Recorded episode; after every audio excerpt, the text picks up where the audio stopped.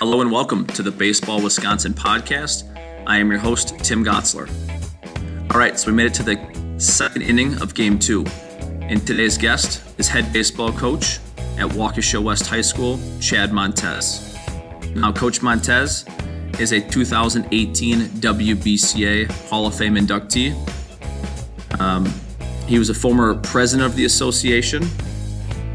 In his twenty plus years at West, he's amassed a record of four hundred ten and three oh nine. He's been named District Coach of the Year twice. He's led the Wolverines to seven conference championships, ten sectional appearances, and eight trips to the state tournament. In this episode, Chad unpacks uh, the tradition and the core values and the vision of, of Wolverine baseball, um, his time as a player and a coach growing up and coming back to the city of Waukesha, um, some of the best teams that he's had. Um, I was on the backside of some of those losses as a player and a coach uh, when I was at Catholic Memorial myself. And um, I think you're going to get a lot out of this episode. Uh, before we get started, just want to remind you to subscribe and share. Um, you'll get notifications when new episodes are released. And I uh, really appreciate you sharing the show with other coaches. Without further ado, head baseball coach at Waukesha West High School, Chad Montez. Hey, Coach, how you doing today?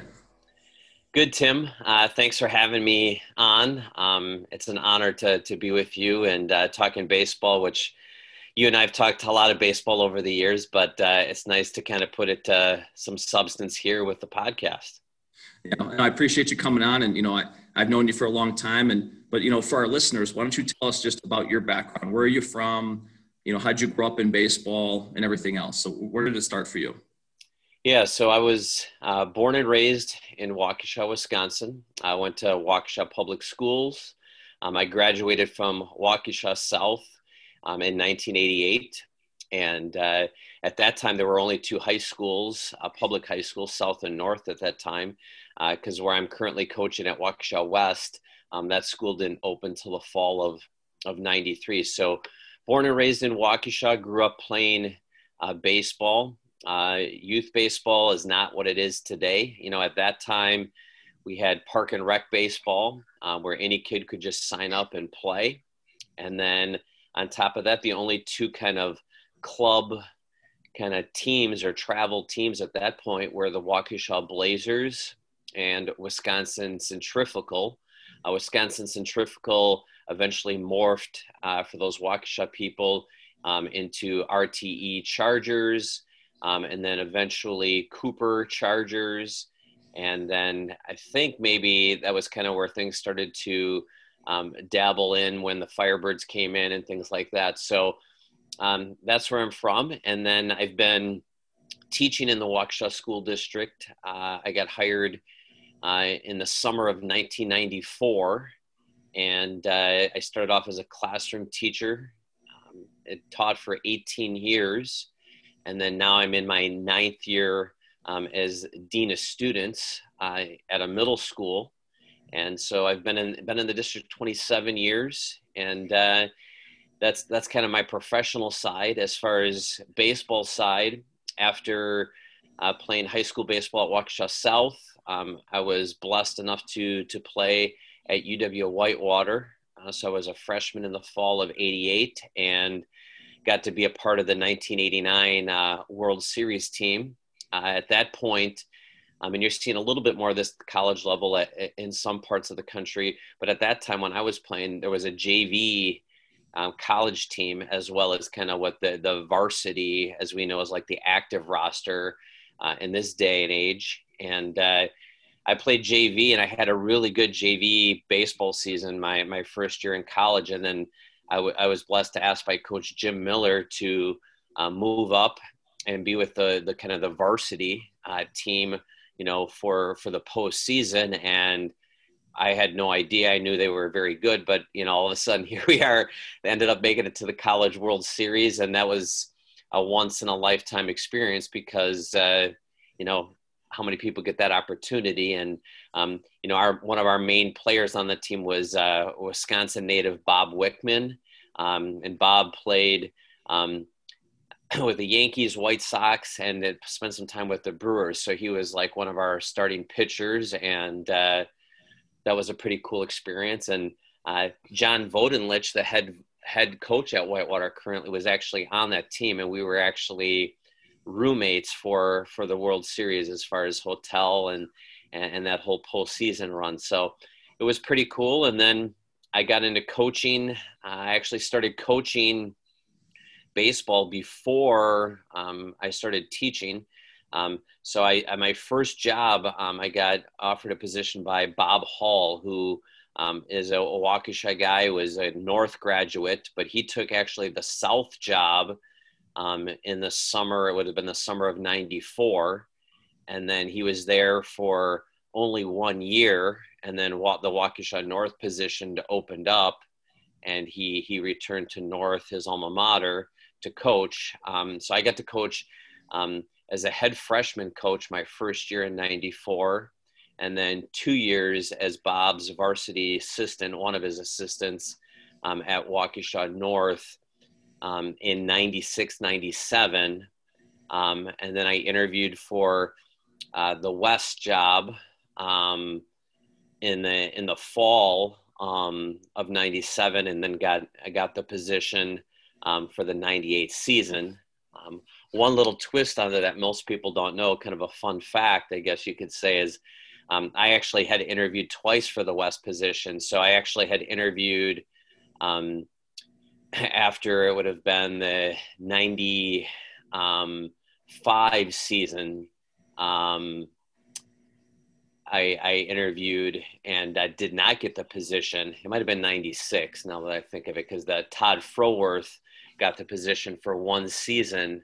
Um, and then Todd, who um, we later had become friends after that, um, resigned after one year. Um, and then I, I, I re-interviewed and got it a second time. So um, kind of a, a, a fun little, little story, but uh, yeah, that's how I got my, my career started at West. And uh, this next year, twenty twenty-one, uh, will be my twenty-fourth year as the head coach at, at West. Wow. Now, before we get in your coaching career, I want to know what type of player you were. Give me the scouting report, uh-huh. Warhawk. I feel like all I got is Warhawks on this show anyways. So I got, I got to hear more about your playing career. Yeah. So I guess, you know, in high school, kind of my nature, and this kind of gets into my family a little bit. So my grandfather, um, who, who's been deceased, he died in two thousand three, but he was like the first Montez baseball coach. And he, Uh, he is a pretty fascinating story. So he he was born in Italy, Texas, and my grandfather never went to school a day in his life. Um, he was a migrant worker. That his family, they just started working in the fields, which seems pretty crazy, you know, in this time, you know, like uh, I feel blessed to, you know, have a bachelor's degree and a master's degree, but like two generations ago, my grandfather never went to school a day in his life. Um, my grandmother was born in Mexico City, and Uh, they moved here during the Depression from um, Texas to Green Bay for work. Um, and they lived, um, you know, in a in a, a household of family with cousins and aunts and uncles in Green Bay, and worked, and then eventually moved to Waukesha where, where my dad was born. Um, so they did that all in the Depression. So my grandfather um, is, it was like the first baseball coach. I have, you know, pictures of him Uh, coaching at Frame Park. And, you know, I, I don't know a ton of details about it because um, my, my dad wasn't sure on a ton of details, but he did coach um, and spent a lot of time with baseball. And then my dad did coached in youth. Um, and then, you know, it, it, it came to me. So me as a player um, is, is pretty similar, not too far away from me as a coach. Um, I, I was just kind of, you know, to use, you know, terminology that we use today, but back then, you know, I, I just would outwork people.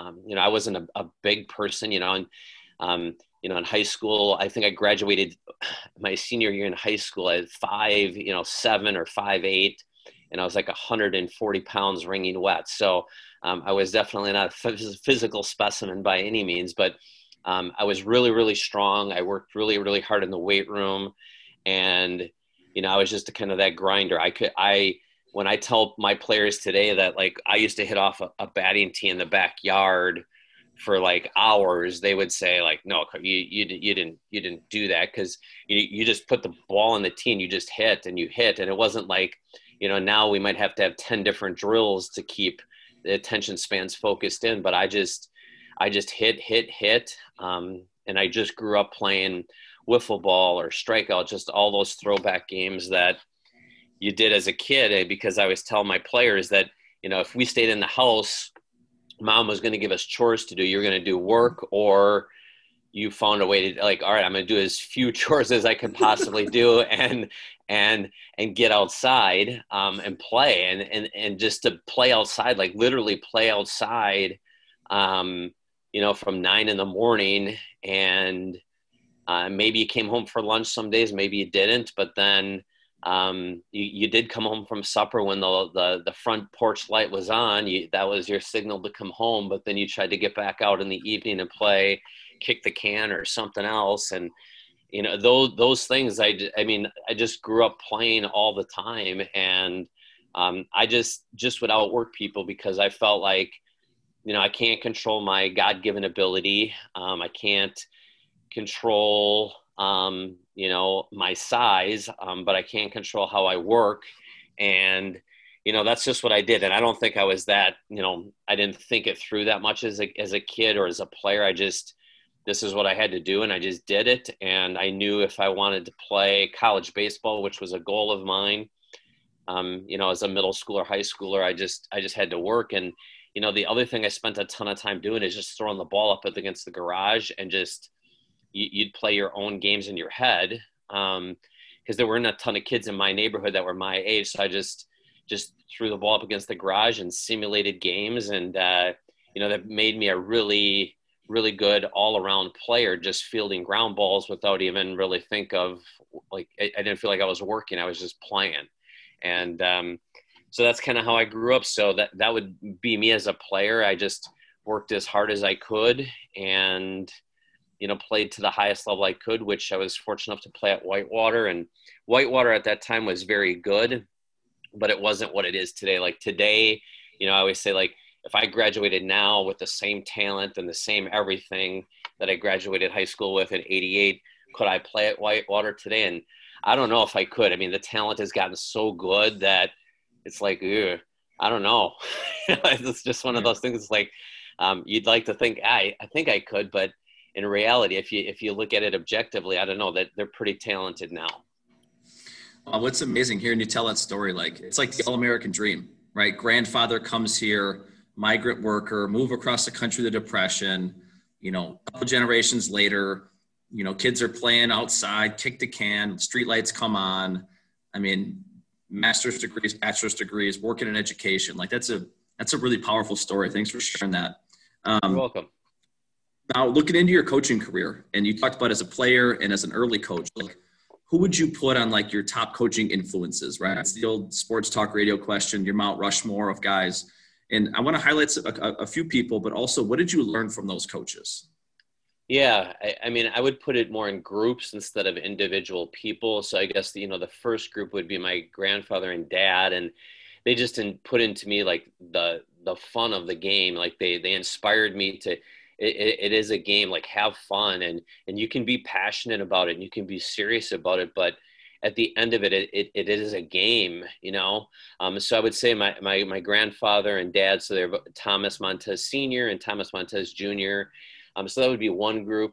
And then my high school football coach and high school baseball coach, I guess I would put as like my second group, um, Coach Jeff Tricky, which is a legendary, you know, Hall of Fame football coach. And everyone has heard of like the Tricky, um, you know, football quarterback camps. Um, and Coach Tricky was awesome. I was not um, a spectacular football player by any means. I, I was really fast and really quick and I was strong for my body type, you know, but I was a receiver. Um, to be honest, I didn't like to get hit. So I, I would try to like, I would try to run as fast and quick as I could. And, uh, you know, You know, if I could get out of bounds, I was getting out of bounds. I was not putting my uh, my shoulder down or head down to to gain those extra few yards. But Coach Tricky was um, like like the coach you wanted to be. And even though I knew I wasn't going to be necessarily a football coach, um, I knew that I could, I could, even then I like, cause I knew I wanted to coach baseball then. It was weird. You know, my, my path to coach, I knew at a young age, and I don't know why I know this. I mean, it was just God's, God's blessing. It was just, I knew that I wanted to play baseball at the highest level I could play, and then, and then coach. And so I even knew in high school, I was, I was taking lessons from Coach Tricky, you know, how he just ran a team, how he practiced, cause I knew I would, I would use that someday.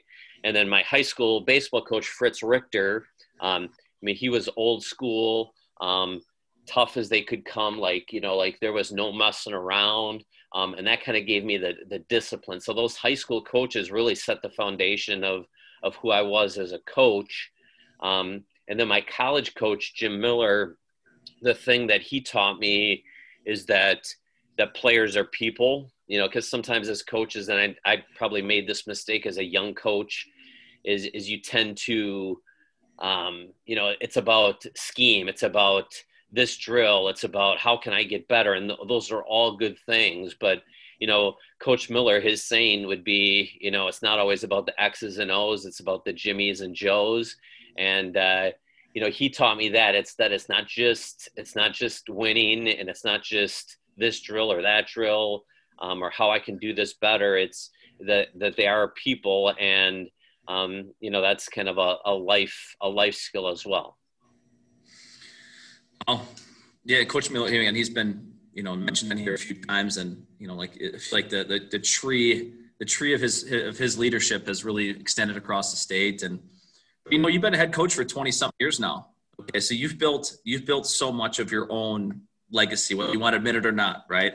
Hall of Fame, all the titles, conference championships, obviously you had a tremendous influence on baseball in the city of Waukesha, which I grew up in. You know, you talk about the Blazers and the Firebirds, and, you know, it, it's just funny. It brings me back to those days.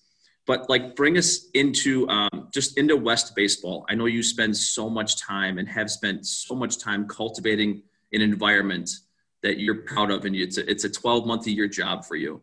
So give us, like, the thirty thousand foot view of West baseball. Yeah, great question. And I guess, um, you know, if I, I, I take back to – to when I, I first got the job. So, you know, as I said earlier, my first round of interviews, I didn't get the position.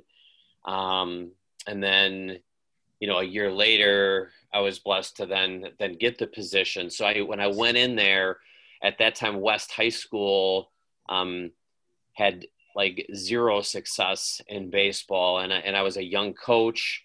You know, I got hired. I was about twenty-seven years old, and um, you, you you had that mentality, like, I, you know, I, I want to prove myself, like I want to prove that they made the right decision, because, you know, and it, it, I can see this now. Maybe at the time I didn't, like, all right, I didn't get the job the first time, um, which I was kind of heartbroken, and I was kind of upset, and like, oh, what did I do wrong?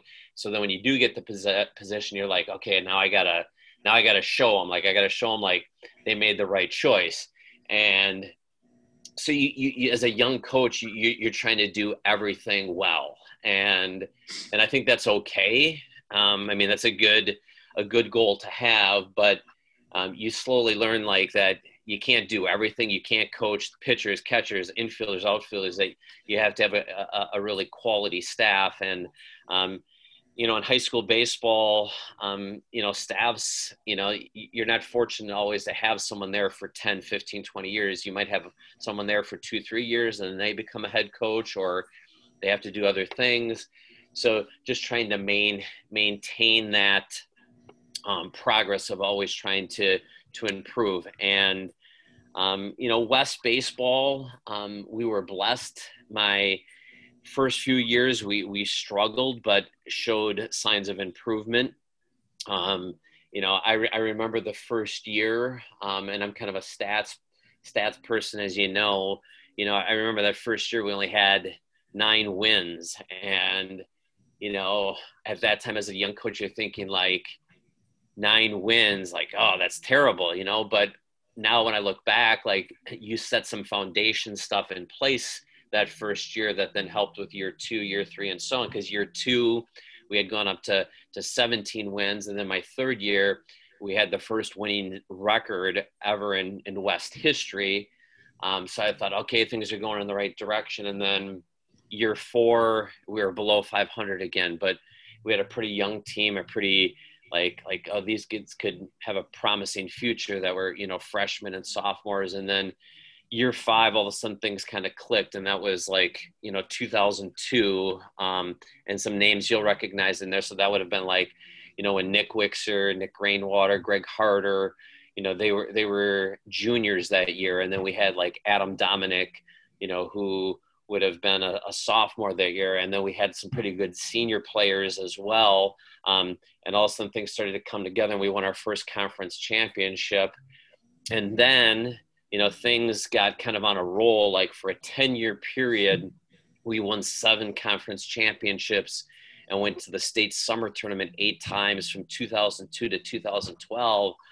And you're like, wow, like, you know, this is awesome. Like, you know, we were never like cocky or arrogant about it. We were always like, all right, this, let's just keep maintaining this. And then after the two thousand twelve season, you know, things just changed, you know, and um, we haven't won a conference championship or um, been to the state tournament since. And it's like, you know, what did, what did you learn in, in that time? And, um, you know, it, it comes down to, you know, you have to have a high level of, of players. Um, and, you know, you can't control that at the high school level. I mean, sometimes like for those ten years, you thought, well, these kids graduated and these other kids came in and, you know, they're really, really talented, you know, cause we had so many great players over time, like um, that it was just one after another. And, you know, we were blessed. And, you know, now I look back and like, gosh, that, that was, that was pretty cool and pretty amazing. Cause sometimes you can only maintain that for two, three, four years. And then you kind of hit a cycle where we're just not as good as far as like on paper conference or, or state worthy. Um, but I mean, since two thousand twelve, we've, we've probably worked as hard um, and are constantly improving. I always feel you can learn um, as, as a coach. I'm, I'm always trying to learn more stuff. And I'm, I'm like a, a veteran coach now, right? Like I'm the old coach. So it's like, um, I try not to fall in the trap of like, this is how I did things, um, you know, back when I got hired, you know, and there's some still staples of it, but, um, I'm always trying to improve and like, how can I do better? How can I improve as a, as a teacher, coach, and a leader? Um, but then also kind of remember what Coach Miller said is that, you know, you got to remember that they're, they're, they're kids, they're, you know, they're, they're people. And, you know, they're sixteen, seventeen, and eighteen years old. And we're putting a lot of, a lot of pressures and demands on them from all aspects of their life. Um, and to, and to get them to, to be better people um, are kind of some of my more goals now. Cause if, if you look back when I started, I had probably, I just kind of, I kind of laugh at it. I mean, it's, like I had a rule, like I had all, like all these rules, a list of rules. And I, you know, I had like everything defined cause that's, that's what Ron Polk said to do. You know, he was the head coach at Mississippi State. And I just kind of followed, you know, that tool and it was good. Cause it, I mean, it was effective at the time, but now if you look at our rules, I mean, really our program model right now is it's, it's about we, not me. Um, which if you really break down that statement, there's a lot there. Um, it's about we, not me. And then we have two standards. You know, we don't we don't have like a list of rules anymore. I mean, one is to give back to others selflessly in our actions, and two, work every day to become the best teammate that I can be. So um, that's kind of how we're at, where we're at now. Um, but I guess that would be a little bit of um, the history of West baseball since since I started back there. I appreciate that. And again, I was, I was part of a lot of that on the player end and coaching end, especially a ten year run. Um, but, uh, you know, when we zoom in on, you know, we over me, you said it means a lot of things. Break that down for us. How, what does that mean to you? Obviously that I know you hold that, that close to your chest and it means a lot to you and it, cause you represent your program. What does that mean to you? Yeah. Um, and I think players have evolved a lot. So I guess, what does it mean to our program? You know, when I first got to West, the type of player we had, whether they were talented or, or not, like w- taking skill out of it, um, they were the type of, of kids that like, you just told them like, do this and they did it. You know, it was just like, do this and do this and we're working towards this result. And now I think kids need to, you know, know more of the why and Um, I think that's good. I mean, they're, they're questioning. They want to know, why does this make me better? So it's about we, not me, um, as a society, whether we like it or not. Um, and I'm one of those people, like, control what we can, not what we can't. Right. So um, society is what it is. And, and it's a very, you know, we're, it's a very selfish society. You know, we're concerned about our own kids a lot of times. So when you break down, it's about we and not me. It's kind of getting at that. Like, I'm going to put my performance, like, yes, I want to perform well going to the field today, but if I end up oh for four and we win, that's, that's about the we part and not me. And, and that's really hard for kids. I'd say probably in the last, I would say, Tim, probably in the last five to six years, somewhere in there, because, you know, as good of things that club and travel ball give us from a competition point standpoint, and what I can be seen as a player, and I can promote my, my skills to, to a lot of college people in the big settings. You know, we always joke in our program, and like, this would never happen, but like we always say, you know, if you went four for four and you hit like four home runs and lost, or you went oh for four and struck out four times looking, um, but one, which one would you rather have? And, you know, everyone knows what the correct answer is. Like, you know, it should be about the team winning, but that's really a challenge for, for youth kids, um, middle school kids, high school kids now, because in showcases, everything is a, is a time. Everything is a benchmark. And if I want to play at the next level, sometimes the perception is that I need to meet all those benchmarks, and we kind of get lost about that, and we get focused on ourselves. Like, what did I do? So that's where we try to dig a little deeper with players. And for me, it's like, it's second nature. It's like, I don't have to think about it, because this is how I kind of grew up. However, now, um, you know, it, it's much different, because things are so much focused. You know, everyone has a, a Twitter account, an Instagram, and within seconds you can shoot out a highlight reel of your whole high school baseball, football, basketball season. So um, it's a balancing act, because all those things have a place and a purpose, but it's just kind of getting kids to like push that all the way. And like at the end of the day, at the end of, of the season, when it's game time, it, it's just going to be about us, we, the team, the group of coaches that year, and the group of players. And if we can can give back to others, like give to your teammates and work every day to become the best teammate, um, at the end of it, if we can do those things now as a coach, I feel like we did what we were supposed to do. And if we got beat, we got beat. If the other team was better, if we made some mistakes, then we can learn from that, from the physical side. But it really comes down to, at the end, you know, like, how are we for each other? Thanks for breaking that down. Now, within West Baseball as well, like, give us some of that secret sauce. Give us some of the things that maybe makes your program unique over others. And maybe that means just others don't do it at all, or something you guys do really well. Yeah. Um, I guess the one thing I'd like to to feel like that we, we do as well, or as well as anyone, um, is, is how we practice, um, you know, the, like the physical side. 'Cause I feel like I'm very detailed. Um, you know, I, I post the practice plan for the, the players, um, which can have pros and cons to it, because they, they sometimes, um, I, I feel like you have to kind of watch that a little bit, because sometimes if you post it all the time, then they're just looking at like the end result and not concentrating on the moment at the present. So you got to be careful of that a little bit, but a very detailed practice is like not a lot of wasted reps. Like, I don't like guys standing around, you know, so if we're working on base running, instead of one person running the bases, can we have like four or five lines of base running, or, you know, tee work or bunting work or whatever the skill is. Let's try to get as multiple reps as possible. And obviously you need to have the coaches to do that. But if you're doing outfield drills, instead of like, you know, you're doing one specific drill, whatever it is, can you break that down and now have two, two of those groups going, so you just can maximize reps. So just utilizing practice time, um, and also uh, like really working hard, like trying not to take reps off. Um, you know, getting back to when I was a kid, I could hit off the tee for a long time, trying to get that message across to players. Like, come on, we got to work through these things. Like, if you need a break, we need water, but we, we gotta, we gotta keep repping, and we gotta get, get our work in.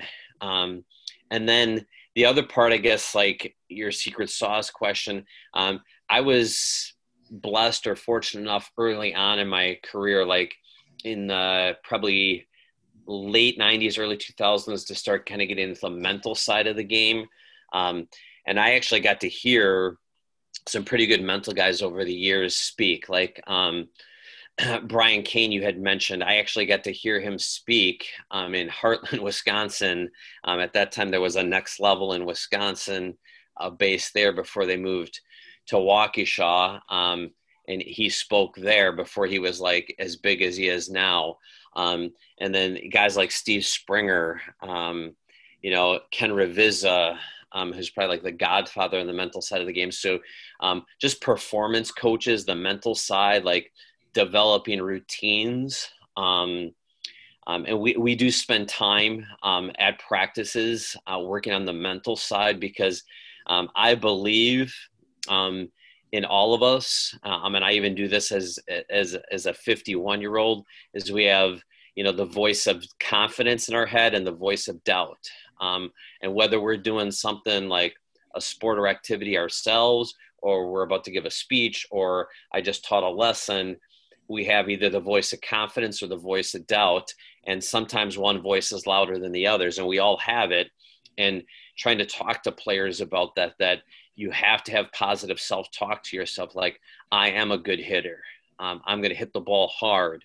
Um, does that always mean one hundred percent of the time I'm going to do that? No, of course not. But just getting kids to have that positive self-talk. And I try to get them now to take it a step further and, and translate that to their life. Like, because I tell them, like, there'll be times throughout the day that I have to tell myself, like, you know, um, this is the right thing to do. I am a good leader. I can, I can do this. 'Cause some, we all have that, that doubt or lack of confidence in our head from time to time. So that whole mental side, I guess that's the part of the game that um, I think if there was like a secret sauce, it's not a secret sauce because so many people do it now. But I think when we started it, um, I feel like we were one of the first to kind of explore it a little bit more. And sometimes kids don't completely get it at sixteen, seventeen years old. Um, some get it more than others, but whatever you can adapt for each individual, I think is important. And, um, getting them to to use the mental side of the game to benefit them, not only in baseball, but in life. Funny you say that, because, you know, obviously over the years, I've gotten to know some of your former players and gotten to you, go, gotten to know you well. And I remember playing at your place, I don't know, ten, twelve years ago, and seeing little green light stickers on bats. And, you know, like, as I like get a bat off the on deck circle, I'm like, what, what is that? You know, and I remember thinking throughout the game, like, you guys were into, you know, green lights, red lights, yellow lights years before it was, it was trendy, you know? And I think something with the mental game too, that it's easy to say, yeah, we're going to do this. It's, it's easy to say, yeah, it's important to us. The game is X percent mental, but to systematically put it in your program is, is something else. Because, right, some people think, well, it takes time away from infield drills, takes time away from bunting drills. You know, is this really worth the investment? So I'm really glad you went into that. The other thing I wanted to touch on is your practice planning. So how do you, like, what's a skeleton practice plan look like? Do you, do you do it throughout the day? You know, do you guys work as a coaching staff through um, a common document? Like, how do you guys practice plan? Yeah, good question. So um, I, as, as kind of the head coach, Um, like for like day one of practice. So after tryouts are done, we've made it through tryouts. We, we have our team now. Um, you know, what do we want to focus on? And if we have the luxury of this, because now I've coached in the summer season as well as the spring, um, you know, the start of everything has to be with pitching and catching, because I feel like um, the person you put out on the mound or the person you put behind the plate are involved in every single play, and their ability to throw consistent strikes um, is really going to dictate how the game goes. Um, and I don't care if the kid throws seventy miles an hour or eighty-five miles an hour, but if we can consistently throw strikes and force the team to put the ball in play typically good things are gonna gonna happen for you. So um, everything starts with pitch and catching. So we try to have that as um, a component of every practice. Um, is it one hundred percent of the time? No, but pitching and catching in every practice. So those must be there. Um, and then if you take it back a step from that, if, if it's truly about pitching and catching, you could just say throwing and catching. I mean, throwing and catching is such a simple skill. Um, like when you watch it happen, and it's good catch and good throwing, um, but it's not, not easy to do. So making like just throwing and catching such a vital part of it. Like instead of saying, I tell youth coaches this all the time, like don't be setting up the field, or don't be uh, figuring out what you're going to do for practice or after the game or the starting lineup for tomorrow while kids are throwing down the line. Like you need to be actively down there. And whatever your throwing progression is, I mean, the progressions we've had at West have evolved over time. Um, and, you know, now we just try to keep it as athletic and loose and simple as possible. Um, and, but just playing good sound baseball catch, because if you can play catch, um, that's going to translate to the game. And I have to be down there, and I have to be passionate, and I have to be on them. I have to give them positive feedback, but I also have to give them like, hey, that that's, that's sloppy, or that's lazy. Um, simple. Like if the ball gets passed, if you and I are playing catch, Tim, and the ball gets past me, like I, I actively are yelling that kid's name, like, Tim, run, run, run, run, run, run, run back. Um, instead of like, cause a kid is going to naturally, they're just going to walk after it, or kind of loaf after it a little bit. Cause it's just human nature.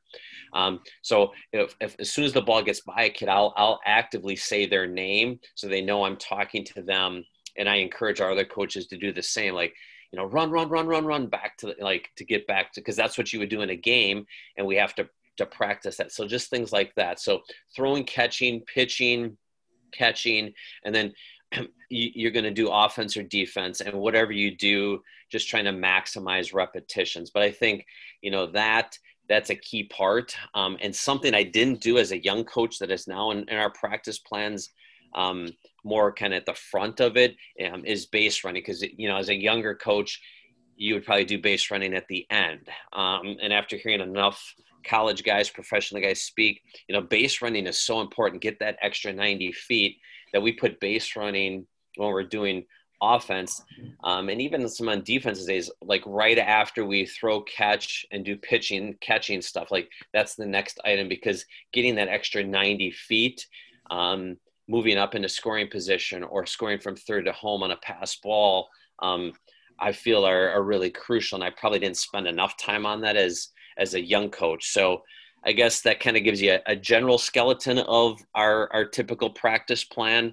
Um, but it, it really comes back to whatever you're doing, do with quality and do with investment, and take an active role as the coach doing it, because we can get pulled in so many directions during a practice that when we're there, let's, let's practice with the kids and be actively engaged with them. I appreciate that. I think that's one thing coaches always want to know is, you know, how guys run their practice. And right, it's, and it's always a lot of variables, right? Are you inside? Are you outside? Do you have a turf field? How much time do you have? I mean, there's, you know, we have all these variables to consider, and then we can make our, our practice plan. You mentioned a few times that you've, you've changed what you've done over the years. If it's your throwing progression or how you teach a certain skill, like what is something you've done a one eighty on? Um, is there something on the baseball skill wise you've done a one eighty on? Um, It might not be a specific skill. It might be more of a of a philosophy. So kind of getting back to the to my younger self, it's like we tend to, as a young coach, we overcoach everything. Like um, we coach the athlete out of the, the player a little bit sometimes. And not that we were trying to do that intentionally, like I'm a bad person trying to coach and do this. Um, but there's so much that like, it's like sometimes you don't know what you don't know when you're first starting off, and, and you feel like you got to control every aspect of it. And like, you're making sure everyone does this, this, and this. And I think there's some value to that to some degree, but letting the kid be an athlete, um, letting them figure things out. Their body a lot of times will naturally figure it out if we just allow them to do that. So I, I try now more not to overcoach. I mean, if you if you were with me with throwing progression in nineteen ninety-eight, and then now fast forward to this season, twenty twenty-one, there's going to be some similar things like, hey, he was doing that in nineteen ninety-eight. He still does that a little bit here, but now getting them to be more relaxed, more athletic, um, letting them figure things out and understanding that every person's body, you know, I don't have to throw the ball right at the twelve o'clock release. Maybe I'm at one, two, or three, depending on the athlete or depending on the throw in the game. Um, so maybe not being as maybe cookie cutter robotic as maybe I was early on, and now just allowing some freedoms. Um, and maybe that's kind of the circle of life a little bit too, because if you looked at the rules I used to have to what I have now, um, maybe that's just me as growing. But I think, I feel like so much we, we, we coach the athlete out of the kid a little bit sometimes because, oops, your foot wasn't right at that perfect angle, or your hand wasn't perfectly over your glove doing an infield drill. So just allowing them to be more relaxed and free um, and loose, because if they get stiff, they get slow. Um, if they're overthinking, they get slow. So just trying to kind of make it as simple as we possibly can, but there's still some key elements along the way that that we want to kind of make sure we check the box on. Well, with that transition, was there a moment that stands out to you, like a linchpin moment that you said, yeah, we got to reconsider how we do things? Was there a speaker you heard? Was there interaction you had with another coach or a player? Or is that something just organically over time that you've changed? Um, I think it's a little of both, but like in the last few years, um, I kind of laugh at myself now a little bit. Like I never thought I'd be as actively involved on Twitter. Like I don't, I don't tweet a lot. Um, I retweet a lot, but I, I, I watch a lot of stuff. And probably the two guys that I, I actively work with now the most are national infielding guys. Uh, one guy's name is Nate Trotsky. Um, he was born in, born in Iowa. Um, he's from California now. Um, and, uh, you know, he, he works a lot of high level area code games. He works Uh, professional baseball. He spends a ton of the time. He's been going to the Dominican Republic, working with infielders for a long time. So um, I use a lot of Nate's stuff. And then Trent Mangiero, who's a high school coach in Georgia.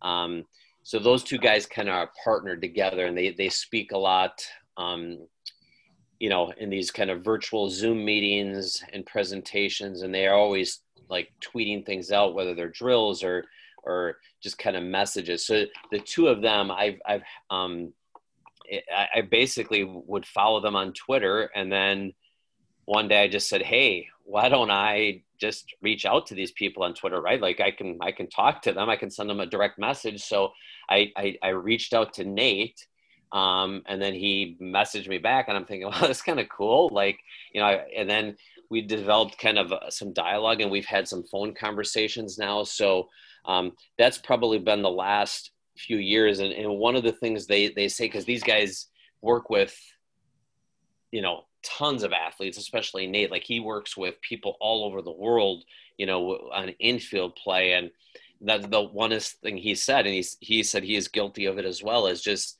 sometimes we coach the athlete out of the kid. Like we're trying to like control every part of the swing or every part of the throw or every part of the pitch. Um, instead of let the body figure it out, because the body will do what it, it should naturally do a lot of times if we allow it, and then just maybe being there to kind of guide and to kind of um, like say, hey, did you ever think about this? Um, and not saying like, do this, like, did you ever think about this? Or, hey, can I, can I offer you a suggestion? You know, like, here, here's one thing I would suggest, instead of saying, no, you must do it this way kind of thing. So I guess I've changed my way I, I, I teach and evolve, and not that I, I've become like this soft person or whatever, but I just, I, I look at things differently now and try to meet the kid where he's at, where when I started off, I was probably trying to get them to, to meet me where I'm at, um, which I think was okay at that time, because it was, it was a, a little bit different time. Like kids were more of like, hey, tell me what to do and I'll do it, um, where it's not like that as much. So now I guess I've evolved to that a little bit more, where I just a little more relaxed. I'm not, I'm, I'm still intense. I still, I still yell. I'm still very passionate at practice and in games, but it's how I approach the athlete, like to make them a better baseball player, I guess I give them a little bit more choice, a little more wiggle room within the foundation of whatever concepts that we're trying to teach. I'm glad you went there, because I, I, you know, like tw- baseball Twitter can be can be beautiful and it can be ugly, right? And I think if you use it for the right reasons, like you mentioned before, following those two guys, like they've built this brand where, I mean, if you talk to any baseball coach who's probably into high, into self-improvement, into improving their infield play, especially, they've come across those guys and you can't not watch, right? So, like, that's a good segue. Like, what else? How else do you learn? Like, what else are you into recently? Uh, maybe you, you know, that, that's helped you improve, that you maybe push out to your coaches. Uh, is it podcasts? Is it books? Is there something on Twitter? Is there other accounts that you enjoy and get a lot of development from? Yeah. So actually another, a new thing that we're going to be implementing, it'll be the first time ever in um, twenty twenty-one here. Um, I actually learned from another coach. We, but uh, another coach from a different sport, and Um, you know, completely different type of athlete in some cases. Um, so our head girls basketball coach at West, his name is Mark Busalacci. And um, Mark has been there, I don't know how long he's been at West, but it, it's been, it's got to be close to, I would say, eight to ten years now. And um, I have three daughters, and my three daughters play volleyball. And Uh, as a coach, I guess my head's always on coaching, right? Like when I go watch my kids play, yes, I want to see them play well, but I'm watching how, how are these volleyball coaches coaching athletes and stuff. And something came up um, basically about a year ago. Um, I, I was at a volleyball match for one of my kids, and um, parents were kind of raving about, like, you know, the culture of the girls' basketball program.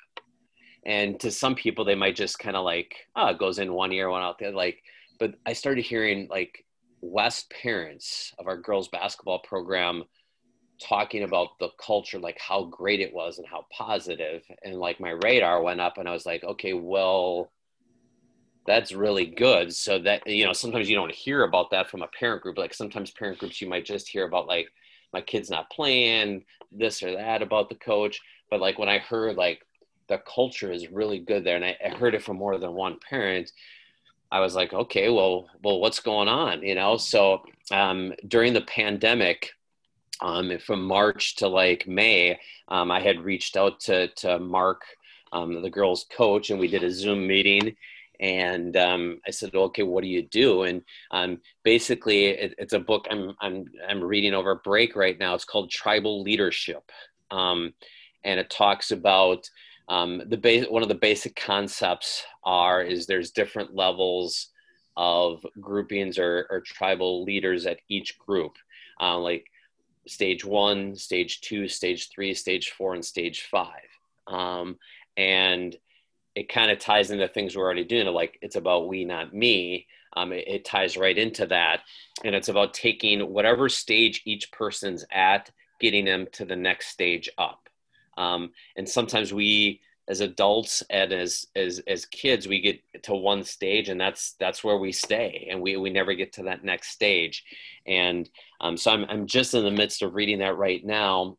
Um, Mark was gracious enough to share all of his stuff with me, um, like his PowerPoints that he uses for the girls program. And we're going to use that. I'm, I'm tweaking it obviously to make it baseball and make it our own, but with the same concepts of tribal leadership now, um, And, and it, it's really good. I'm just getting into the book now, um, but we're going to implement it for, for this year.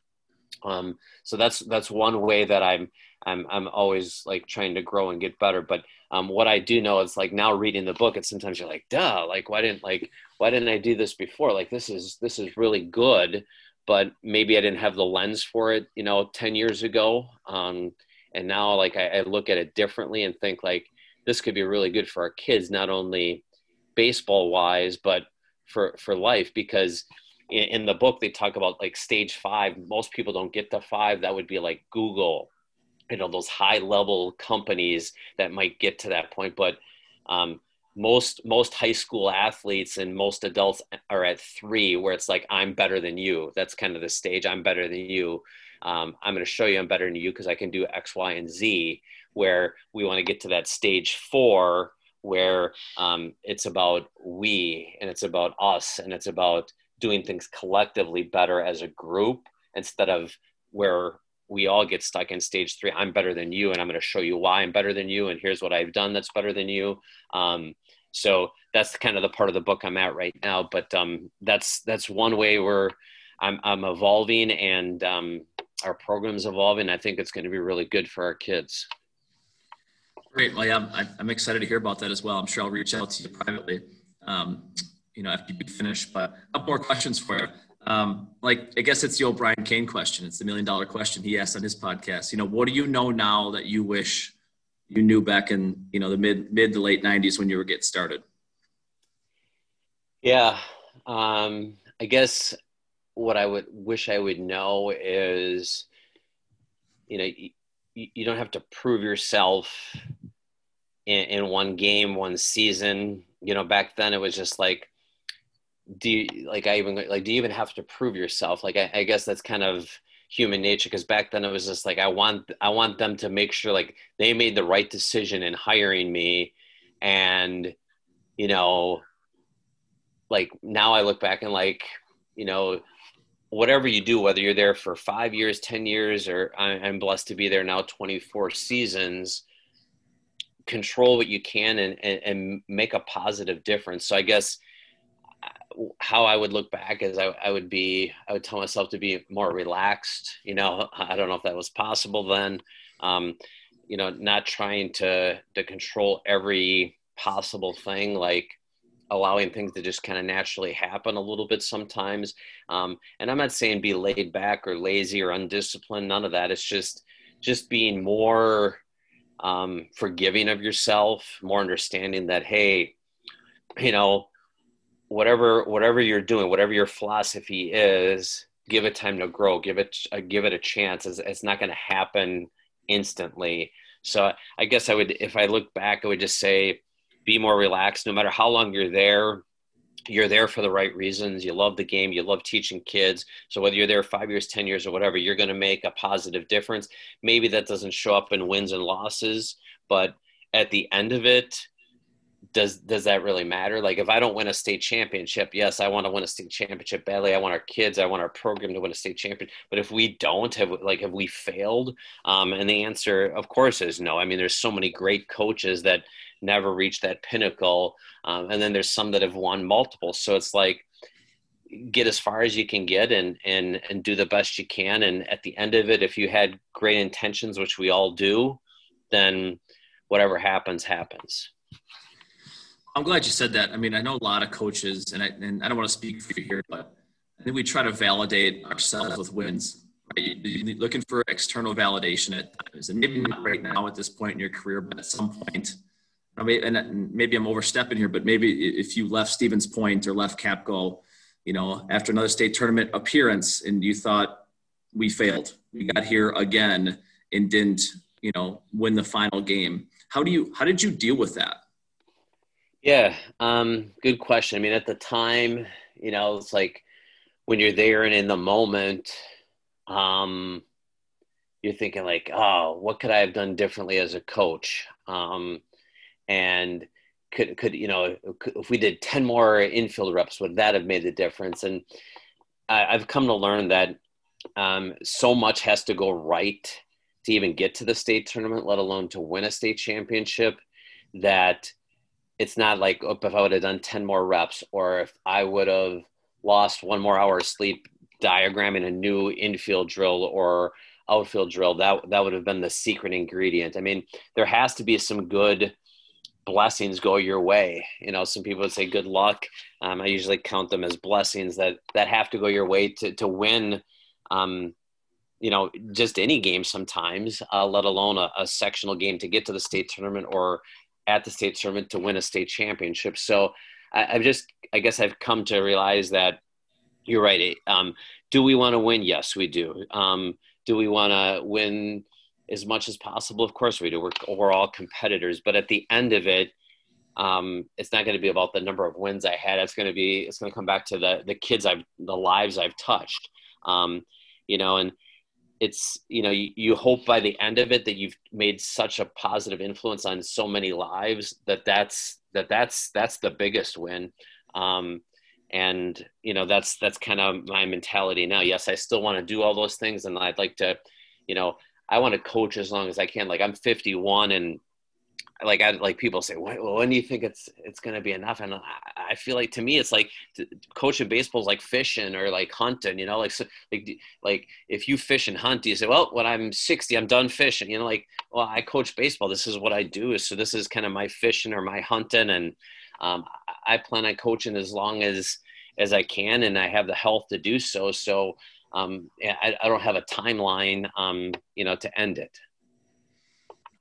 Oh, that's, That's powerful stuff. Okay, you've given us so much. Like, leave us with some, some advice. You know, veteran coaches, young coaches, anyone who's listening, you know, what advice would you pass on? Yeah, for young coaches, um, I would say, you know, um, embrace the hard work. You know, um, you know, I feel like when I was a younger coach, there were like, um, and, and even you with Tim, our age difference is a little bit. It's just that, um, people were passionate about coaching. Um, young coaches, I feel like, sometimes give up on it too early. Like, not that they don't always have the drive, but they might have a bad experience or some challenging parents or challenging whatever the, the variable is. And, and then they just stop and get out of coaching. So I guess to young coaches, embrace, embrace those challenges, embrace the hard, the hard work.